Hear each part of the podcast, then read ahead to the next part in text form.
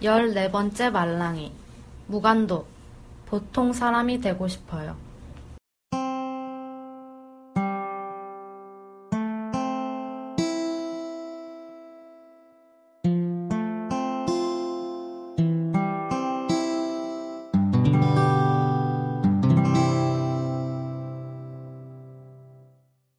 안녕하세요. 말랭자매의 14번째 만지는 영화입니다. 이 방송은 스포일러가 많이 있습니다.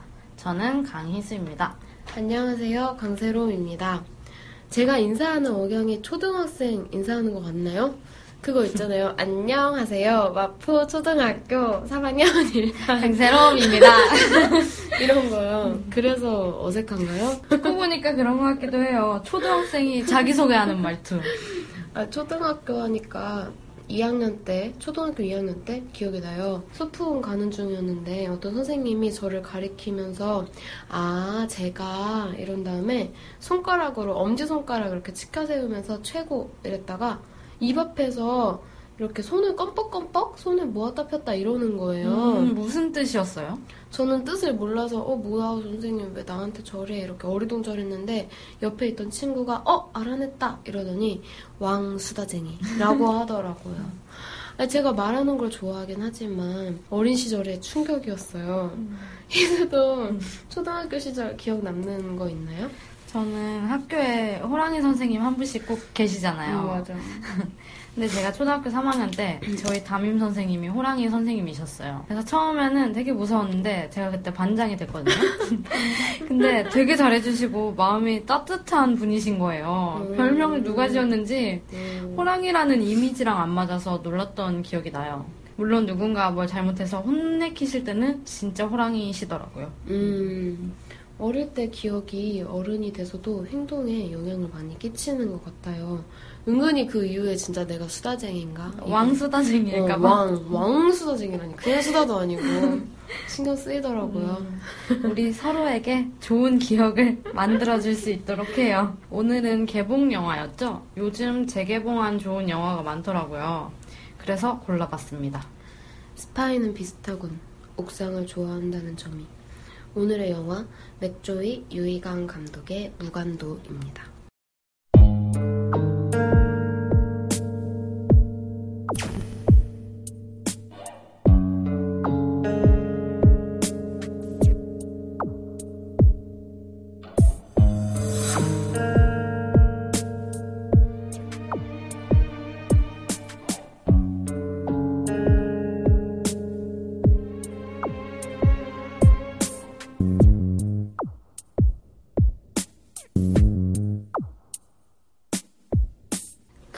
스크린은 역시 늘 옳습니다.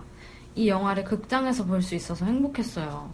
양조위님과 유덕화님이 너무너무너무너무 잘생겨서 놀라고 행복했습니다.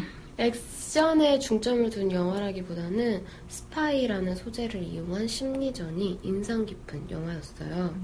요즘 나오는 느와르 영화를 보다가 이 영화를 보니까 2% 부족한 느낌을 받았어요.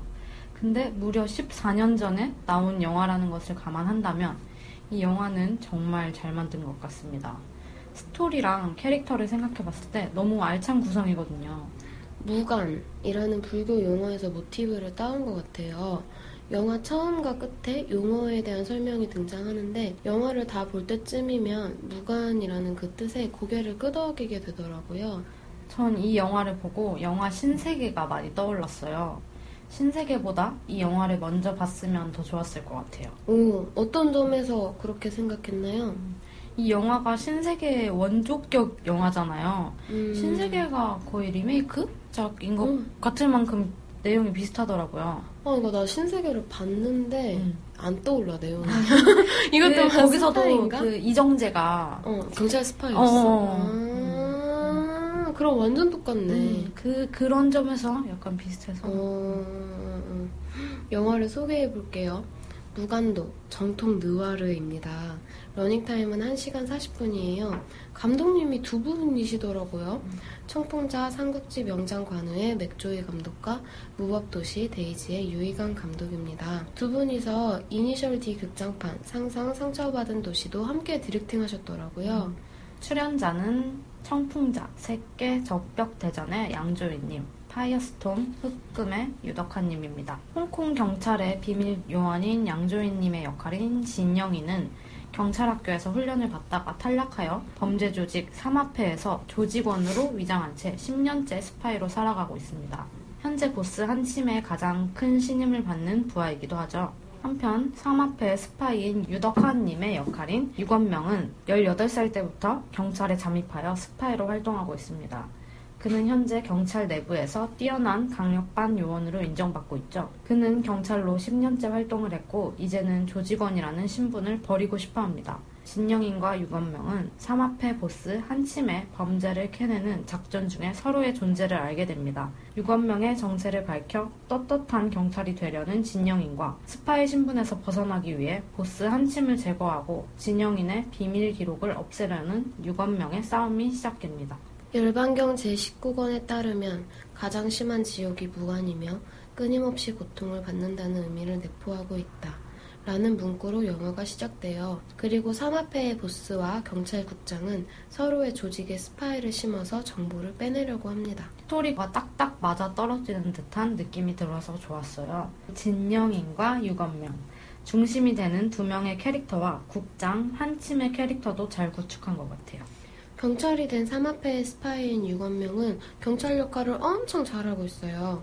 경찰학교에서 훈장도 받고 지휘관도 받고 결국엔 강력반 반장님이 됩니다. 한편 삼합회 조직원이 된 경찰 쪽 스파이인 진영인은 계속 스파이를 그만둔다고 말하지만 몇 년만, 몇 년만, 3년만 이렇게 더 해달라는 말에 결국 10년이 흘렀고 마약 맛을 보고 어, A 플러스급이에요 라고 탐지할 정도의 조직원 에이스가 됩니다.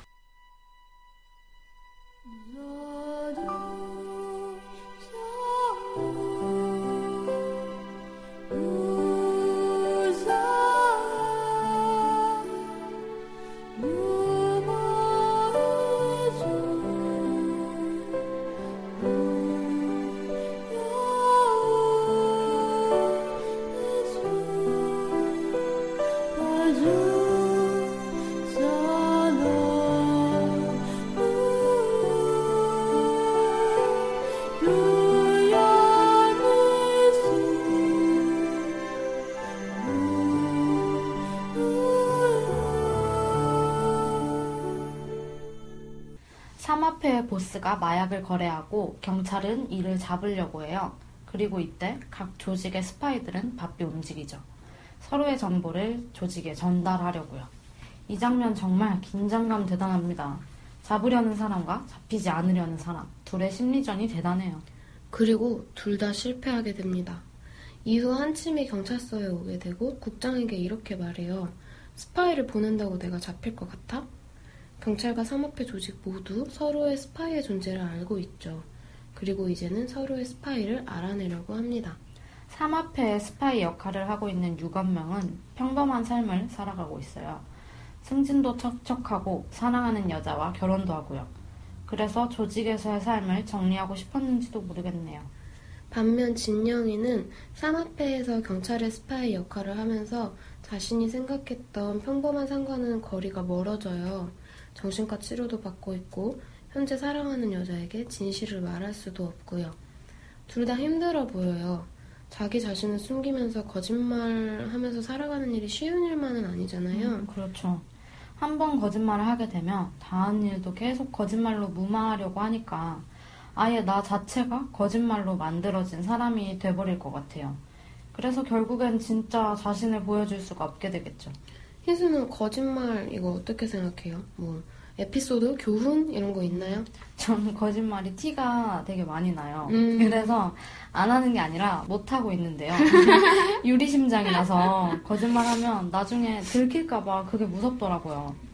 저 같은 경우는 기억하기 싫은 거를 의도적으로 지워버리려고 하는데 이게 나중에는 뭐가 진짜 기억인지 가물가물해질 정도가 되기도 하더라고요. 음, 그래서 혼란이 오고 거짓말 하니까 떠올랐어요.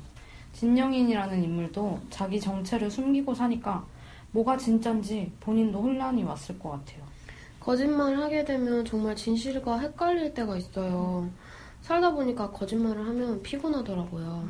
거짓말은 계속 거짓말을 낳으니까요. 그래서 조금 내가 부끄럽더라도 솔직한 게 최고라고 생각해요. 솔직하려고 노력해야죠. 어떤 상황에서든. 음, 근데 남 칭찬하는 말 있잖아요. 뭐 너무 예쁘다. 이렇게 해도 저렇게 해도 예쁘다. 이런 말.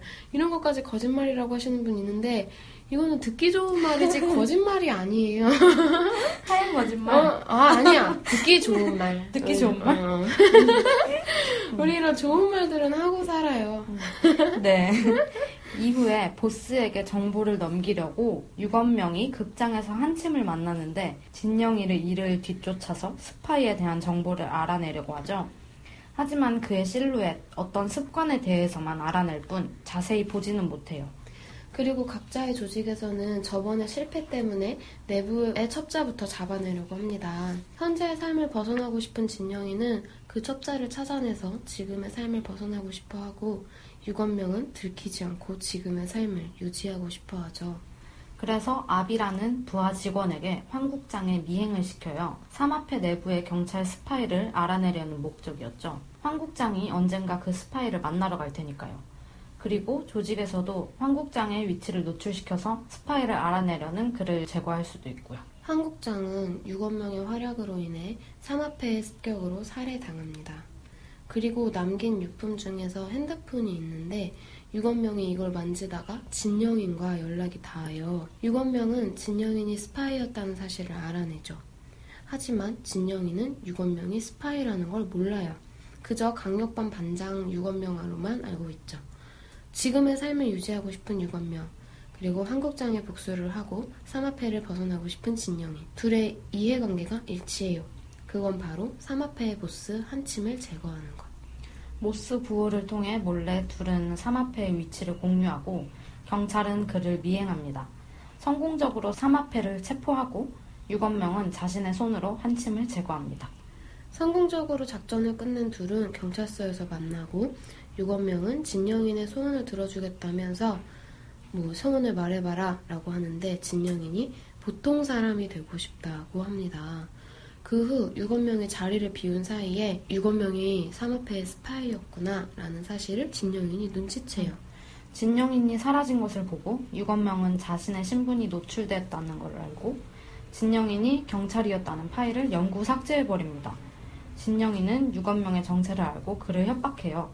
자신을 경찰로 복귀시켜줄 것을 요구하면서요. 유건명은 이제는 내가 좋은 사람이 되고 싶다. 이렇게 살아가고 싶다고 진영인한테 말하지만 진영인은 당신은 범죄자 조직의 스파이니까 경찰에 넘기겠다. 라고 말합니다. 자신은 경찰이니까 범죄자를 잡아야 하는 게 의무라고 생각하니까요. 이때 유건명의 부하 직원이 등장해요. 그의 눈에는 유건명이 경찰이고 진영인이 삼합회 조직원이죠. 그래서 반장님을 풀어줘라 라고 말하고 진영이는 유건명이 스파이다 라고 말하지만 믿지 않죠. 저는 이 뒤에 장면이 반전이어서 충격적이었어요. 사실 이 부하 직원도 삼합회 스파이였죠. 그래서 진영인을 죽입니다. 경찰 조직 내에 스파이가 몇 명이 있는지조차도 서로서로 모르는 거죠. 전 무엇보다 납득할 수 있는 결말이어서 다 보고 나서 만족스러웠어요. 유건명은 경찰 내의 스파이와 조직 내의 스파이를 모두 죽이지만 어딘가에는 또 스파이가 있겠죠. 돌고 도는 느낌이에요. 마지막에 이런 말이 나오죠. 불경에서 이르길 무간지옥에 들어간 자는 영원히 죽지 않으며 무간지옥에서 극한 고통을 받게 된다고 하였다. 스파이로 살아가는 것 자체가 고통이고 거짓말의 굴레에서 벗어날 수가 없는 것 같아요. 이중 첩자의 인생을 보면서 거짓과 진실, 악, 소속감과 고독함에 대해 생각해 봤어요. 집단 속에서 한 인간은 너무 무력하고 미미하지만 반대로 절대 권력이 될 수도 있는 존재인 것 같아요. 정보를 모두 알고 있다면 그 힘은 뭐 어마어마하겠죠. 느와르 장르 특성상 내용이 많은 건 아니에요. 사건이 진행되는 과정, 그 분위기, 심리전 이런 것에 집중을 해서 봐야 하기 때문에 말로 내용이나 분위기를 설명하는 건 한계가 있는 것 같아요. 꼭 여러분의 눈으로 스파이들 간의 긴장감 확인하시길 바랄게요. 영화에서 옥상 씬이 많이 나오는데 옥상은 진영인이 정체를 드러낼 수 있고 진짜 이야기를 할 수 있는 공간이에요. 초반부에는 두 주인공의 얼굴이 저는 헷갈렸거든요. 음, 맞아. 음, 근데 후반부에 주인공들이 옥상에서 만났을 땐 두 명의 대비가 느껴졌어요. 스파이는 비슷하군. 옥상을 좋아한다는 점이. 라는 대사가 떠오르네요. 스파이인 건 각자에게 약점이었고, 진짜 자기로 돌아올 수 없는 굴레에 빠져버리게 된 출발점이었습니다. 오늘의 영화 촉감 어떤가요? 아슬아슬한 줄 위에 서서 걷는 듯한 영화였어요. 긴 러닝타임에도 불구하고 긴장감이 꾸준히 이어지더라고요. 저도 줄로 표현을 해보자면 팽팽한 줄다리기를 하는 느낌이에요. 옛날 영화다 보니까 세련되진 않았지만 극중 인물들의 심리전은 심장을 쫄깃하게 만듭니다. 정통 느와르를 즐기고 싶은 여러분들, 이 영화가 취향 저격 제대로 해줄 것 같아요. 저희는 다음 주에 드디어 비포 시리즈의 마지막 비포 미드나잇으로 돌아오겠습니다. 영화 무간도의 영어 제목은 Infernal Affairs입니다. 지옥같이 지긋지긋한 일이라는 뜻입니다. 자신을 숨기고 살아간다는 것, 슬픈 일이면서도 어려운 일이에요. 각자의 삶을 찾으려는 주인공들의 열망이 돋보입니다.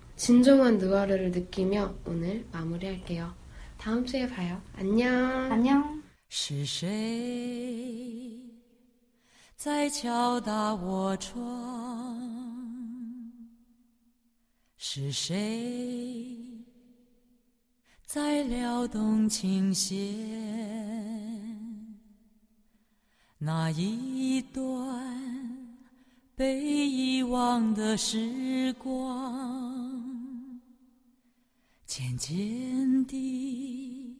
回伸出我心坎，是谁在敲打我窗？是谁在撩动琴弦？记忆中那欢乐的情景。慢慢地浮现在我的脑海。